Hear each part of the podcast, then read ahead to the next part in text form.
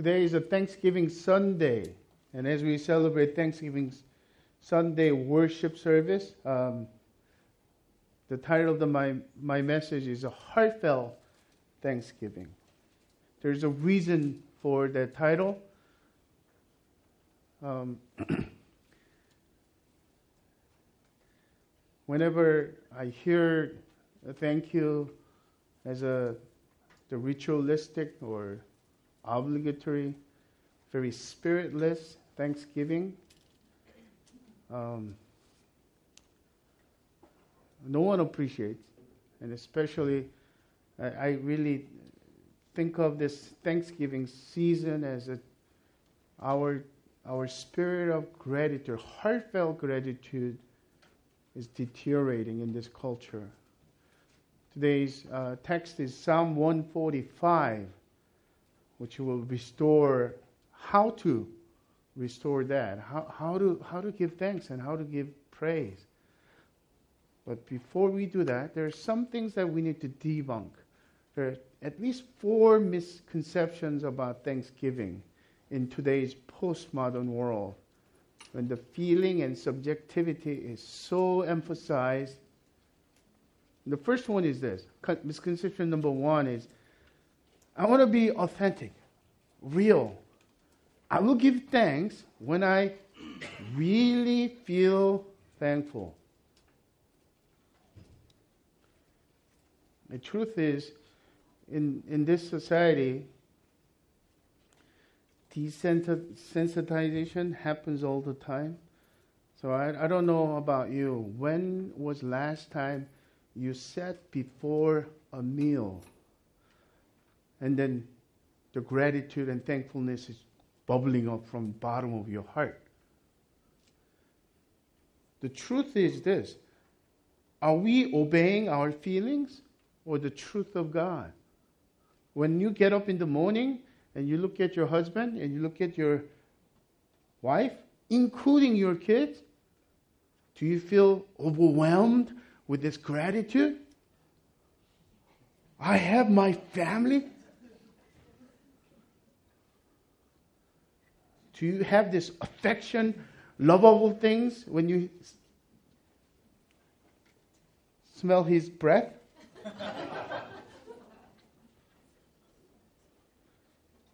That's why throughout Psalms, interesting two things happen throughout, throughout the Bible, especially in the Psalms. Psalmist will commend his soul. Bless the Lord, O my soul, all that is in me. Bless his name.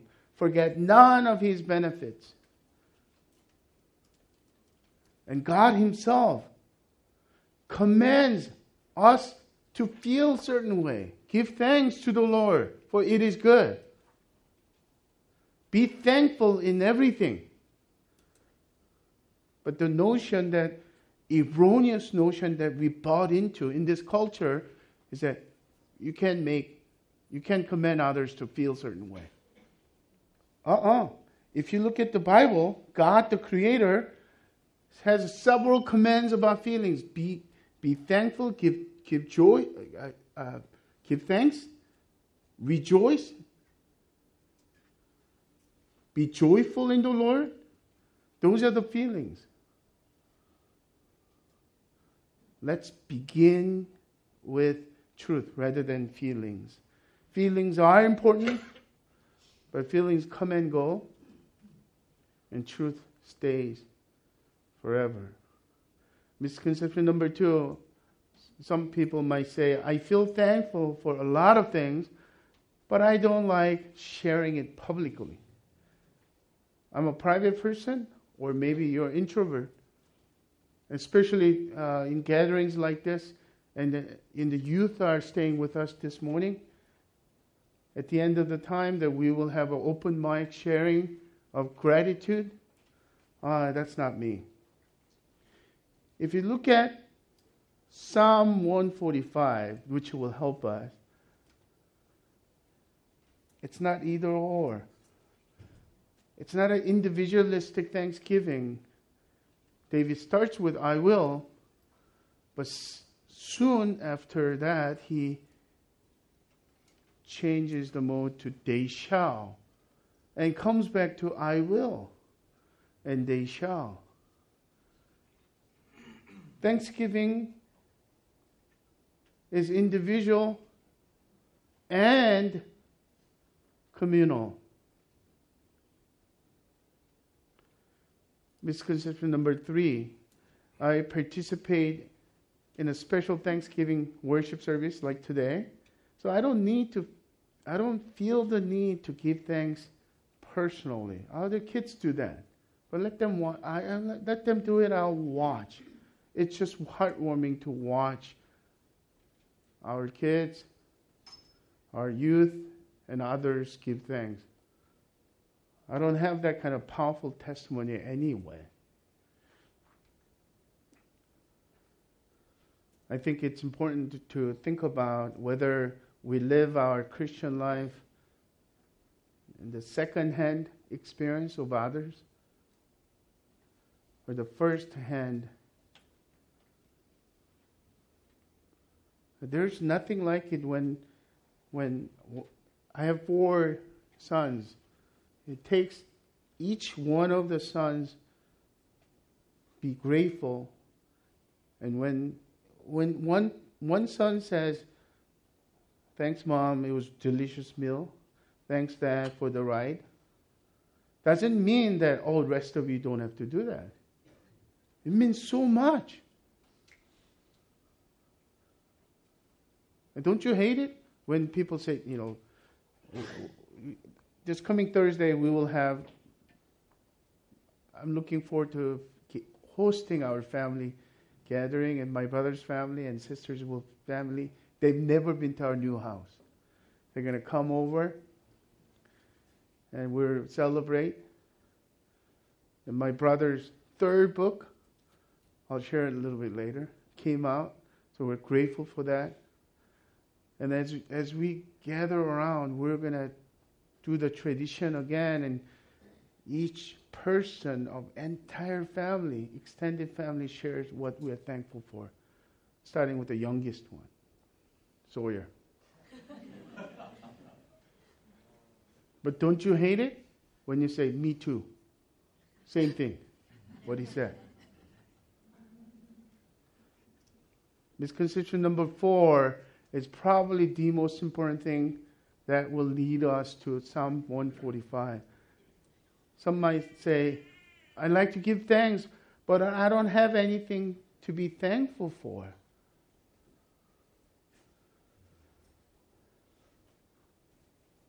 In one hand, um, we could be spoiled.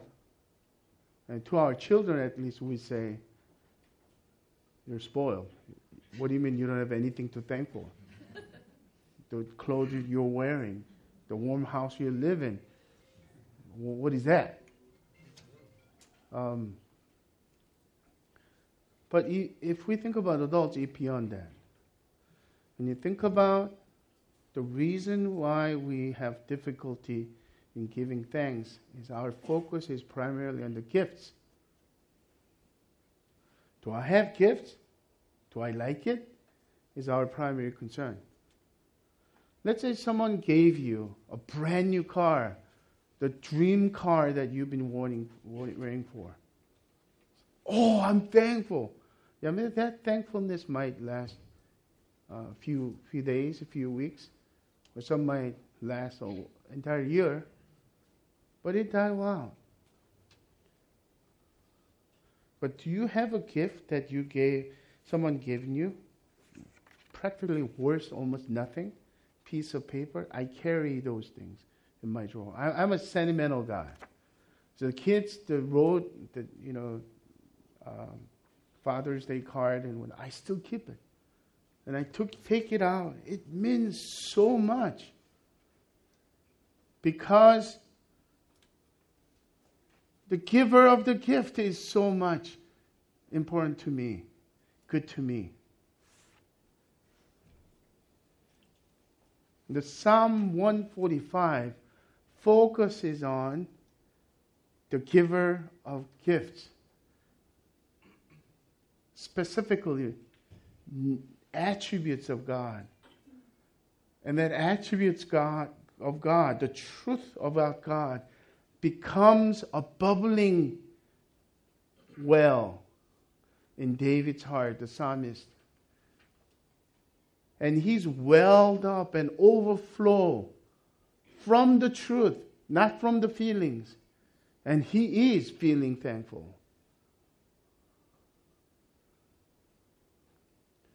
There are at least four things that he's thankful for. We could think about it as bubbling reasons, four reasons. But Psalm 145, to give you just a little bit of background, it, it is one of those acrostic psalm, which means every verse starts with Hebrew alphabet. There's only 21 verses. Some of you know Hebrew alphabets have 22. Whatever happened to one? One is missing. I think it might be intentional, to be honest. When you think about unsearchable greatness of God, how can you fathom, explain, and praise God and give thanks for every aspect of God? It is impossible. Our best effort falls short. After several uh, hundreds years later, Greek uh, translations, many Greek trans- manuscripts, when they copy, verse 13, at the end of verse 13, you will see bracket. They added that letter and made up the sentence. What does it tell us? It is a tool for practice and to teach the uh, other generations coming up. And number two, as I mentioned, there is a back and forth of those individual thanksgiving versus uh, also communal thanksgiving. Here's number one reason for heartfelt thanksgiving. And to give heartfelt thanks to the Lord for his goodness. Look at verses 1 through 6. I will extol you. Extolled means highly praised. My God and King, I will bless your name forever and ever. Every day I will bless you and praise your name forever and ever. Great is the Lord and greatly to be praised. And his goodness, greatness is unsearchable. One generation shall commend your works to another and shall declare your mighty acts on the glorious splendor of your majesty and on your wondrous works I will meditate. They shall speak of the might of your awesome deeds, and I will declare your greatness. Notice that the psalm starts with, I will. Now, I feel like, rather than I feel like. It's a deliberate, active obedience, a practice. And oftentimes, the first thing that we say, even today, after the service, and after going into the uh, communal lunch, or even this week, your Thanksgiving gathering in your family, the first thing that you will say sets the tone. Oh, you might have a gratitude and you might have some things to complain and feel cynical about. But first thing that you say is, I will give thanks. I give thanks to the Lord. I'm grateful. Isn't God great?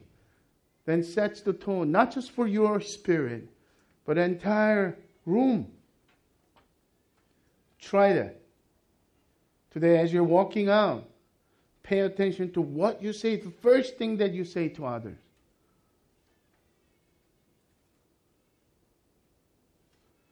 And the first attribute of God that David thanks for is God's unsearchable greatness. Have you ever felt that you become small and smaller when you encounter something grander,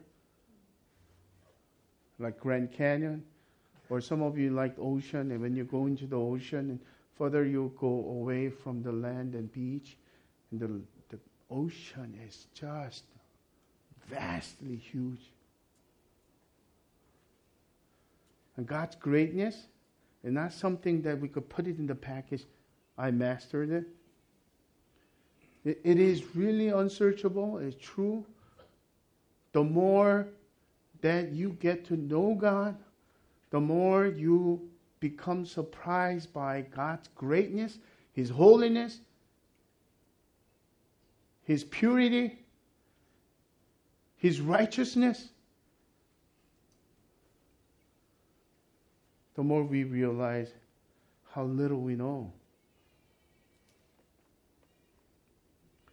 Listen to these phrases repeating over and over. Two phrases I will meditate, and they will speak of or declare. And the root word, I find out that meditate has a uh, something that we are familiar with. Reflect on quietly over and over. That's what we are familiar with. And there's a, another, another side of definition have conversation with. With who? With yourself. With thinking out loud.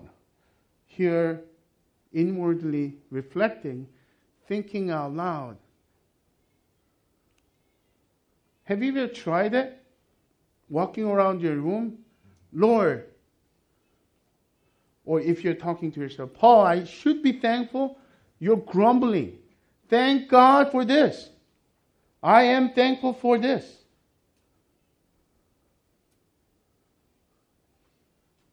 Truth is the reservoir from which we get fresh water of heartfelt thanksgiving, the feelings of deep gratitude. Apostle Paul in New Testament caught that in the middle of his exposition of the grandeur of God's sovereign plan of salvation. Romans 11, he stops and ends this with this 33 and 36. Oh, the depth of the riches and wisdom and knowledge of God!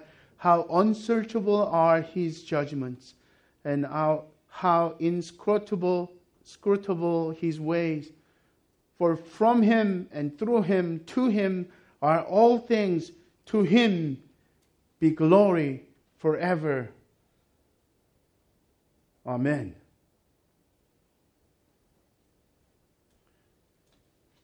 The first reason for heartfelt thanksgiving, greatness of God. Second is goodness of God. Verse 7 through 10 and verse 14 through actually 17, I believe. They shall pour forth the fame of your abundant goodness. Because ESV has that rigid literal translation. So if, if we be a little more free to translate this. They shall overflow with how famous you are of your tremendously abundant goodness. And shall sing aloud of your righteousness. The Lord is gracious and merciful, slow to anger, and abounding in steadfast love. The Lord is good to all, and his mercy is over all that he has made. All your works shall give thanks to you, O Lord, and your all your saints shall bless you. Verse 14 The Lord upholds all who are falling and raises up all who are bowed down. The eyes of all look to you, and you give them their food in due season. You open your hand. You satisfy the desire of every living thing. The Lord is righteous in all ways and kind in all his works. Why is it important to think about and praise God for and thank God for his goodness? So think about the mighty works of God that he is powerful, God is great. I agree. He is omnipotent. But if we are not sure iffy about his goodness, that's a scary God.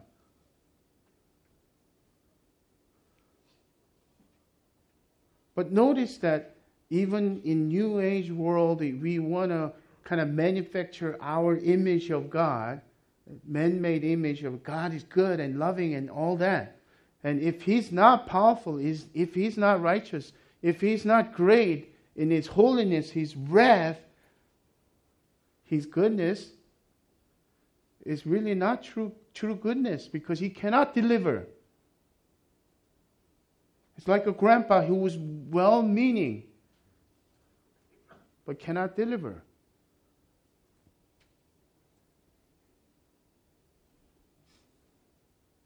Is God good to you?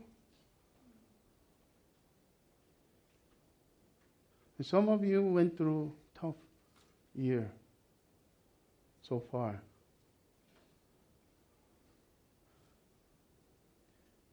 Can I urge you to think about goodness of the giver rather than goodness of the gift? Because when you think about God's goodness, the gifts that you have received, the things that you are going through, from the outside, it is painful. It is difficult thing. But suddenly it changes. It's good. Because you see God's intention, sovereign will behind that.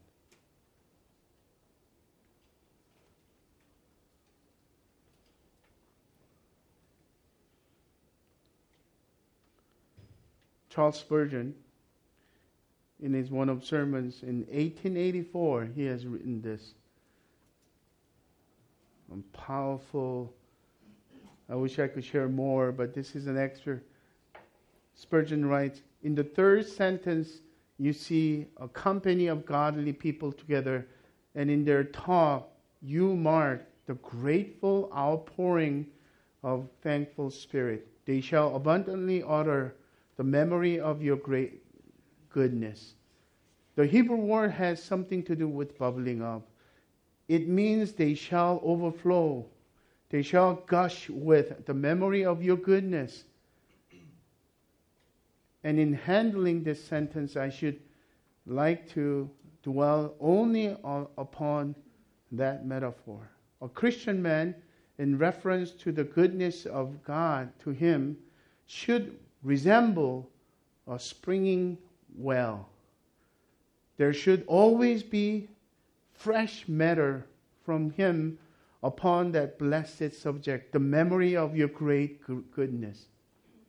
Did you ever tell out the story of your life to the full? Did you ever write it? Tell your friends the happy tale of Jesus and his love. Oh, bless the Lord, oh my, my soul, nor let his mercies lie forgotten in, un, in unthankfulness, and without praises die. I like the instinct, and I think it is always an inst- instinct of a child of God that makes a man feel, I must tell what the Lord has done for me, and they shall abundantly utter. They shall gush. They shall overflow with the memory of your great goodness. I, I just love the image of bubbling up and gushing out with the freshness of our remembrance. So we ought to give heartfelt thanks to God, and not only for His goodness, greatness, and goodness, the third of all, His kingship. Verse 11 They shall speak of the glory of your kingdom and tell of your power, to make known to the children of men your mighty deeds and the glorious splendor of your kingdom. Your kingdom is an everlasting kingdom, and your dominion endures throughout all generations. And this is the part, the missing part that which was added, added on, the missing 14th uh, Hebrew alphabet sentence. The Lord is faithful in all his words and kind in all his works. Kingship or kingdom is a part of God's greatness. It's sovereign rule, sovereignty of God, that His reign is forever. His kingdom is everlasting kingdom, which gives us a hope. Why? His good reign will eternally sustain.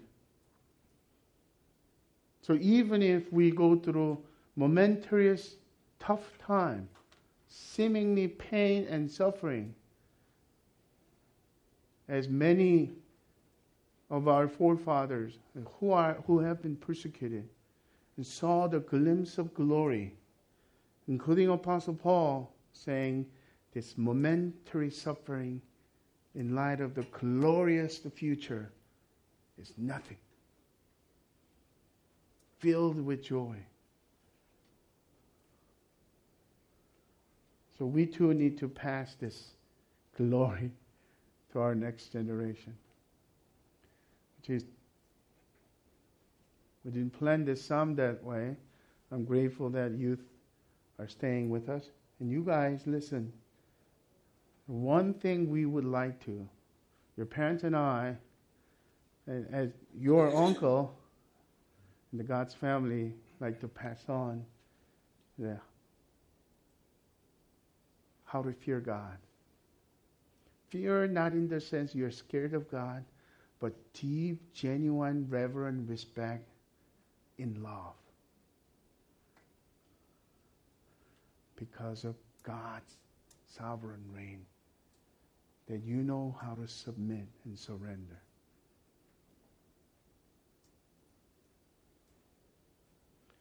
Fourth and last one, we need to give thanks to the Lord for His grace. Verse 18 through 21. The Lord is near to all who call on Him. To all who call on Him in truth, He fulfills the desires of those who fear Him. He also hears their cry and saves them. The Lord preserves all who love Him, but all the wicked he will destroy. My mouth, 21 is a concluding recap mark. My mouth will speak the praise of the Lord, individual, personal praise and thanksgiving. And let all fresh flesh bless his holy name forever and ever. Corporate, communal thanksgiving. This also, grace, is a, an aspect of God's goodness. So we're talking about God's greatness and God's goodness. But this focus on goodness has a tremendous gospel in us. Because grace means that you cannot deserve it, you cannot merit, you cannot buy with your righteousness, with your efforts. So, no matter how badly you have behaved, and you feel like, oh, I cannot thank God, the hope in the bottom of the pit, that God's grace is available. The Lord is near to all who call on Him. New Testament version of that? Draw near to God, God will draw near to you. And this grace changed the definition of goodness in light of the hope I said. So, for those of you, especially youth, Crossweed, can you guys make eye contact with me? right now. Look at me. Listen to me. If you cannot think of anything that you could be thankful for, listen to this verse. Habakkuk 3 17 through 19. And ask why as you're listening. Though the fig tree should not blossom, nor fruit be on the vines, the produce of the olive oil fa- olive fell, and the fields of fields yield no food. The flock be cut off from the fold, and there be no herd in the stalls. Yet I will rejoice in the Lord. I will take joy in the God of my salvation. God, the Lord, is my strength. He makes my feet like the deer's. He makes me tread on my high places. Why? Even though you might not have anything good happening to you from your definition, the Lord is good. If God, the Lord is good, nothing that is happening is actually behind it. There is a goodness of the Lord for you. He is for you. He cares for you. He loves you. He loves you so much that He sent His, di- his Son to die on the cross for you. This week, I have another plumbing problem. I have people coming over this Thursday, as you know. Leaks. My bathroom leaks. Our stove, one and only stove, was broken. So it was replaced the new one. So thankful. It's nice and beautiful. But because of connection problem, it cannot be installed. And Thursday, people coming over, how are we to cook? My parents in law started, both of them are on dialysis three times a week. By the way, small thing, my wife got rear ended last Sunday. I'm not a Habakkuk, but I shall rejoice in the Lord because it's His goodness. God loves us. God loves us. God loves us. My time's up really quick recap. Three things we learn from Psalm 145. Heartfelt thanksgiving is more about active obedience than passive feelings, as this deliberate acrostic psalm teaches us. Number two, heartfelt thanksgiving ought to be practiced both individually and communally, not either or, as a call for giving thanks to the Lord. Number three, heartfelt thanksgiving bubbles up from remembering the giver of gifts, which is the attributes of God, as well as the blessings, the gifts of God. Let's practice what we preach just now. Let me close with a word of prayer first. Father, thank you for your powerful word we are moved by your truth, our ungratitude. Take them away. Fill us with your bubbling reasons, your goodness and your greatness, your kingship and your grace. May we be truly filled with heartfelt thanksgiving today and this week and the coming year. In the name of the Father, of the Son, of the Holy Spirit. Amen.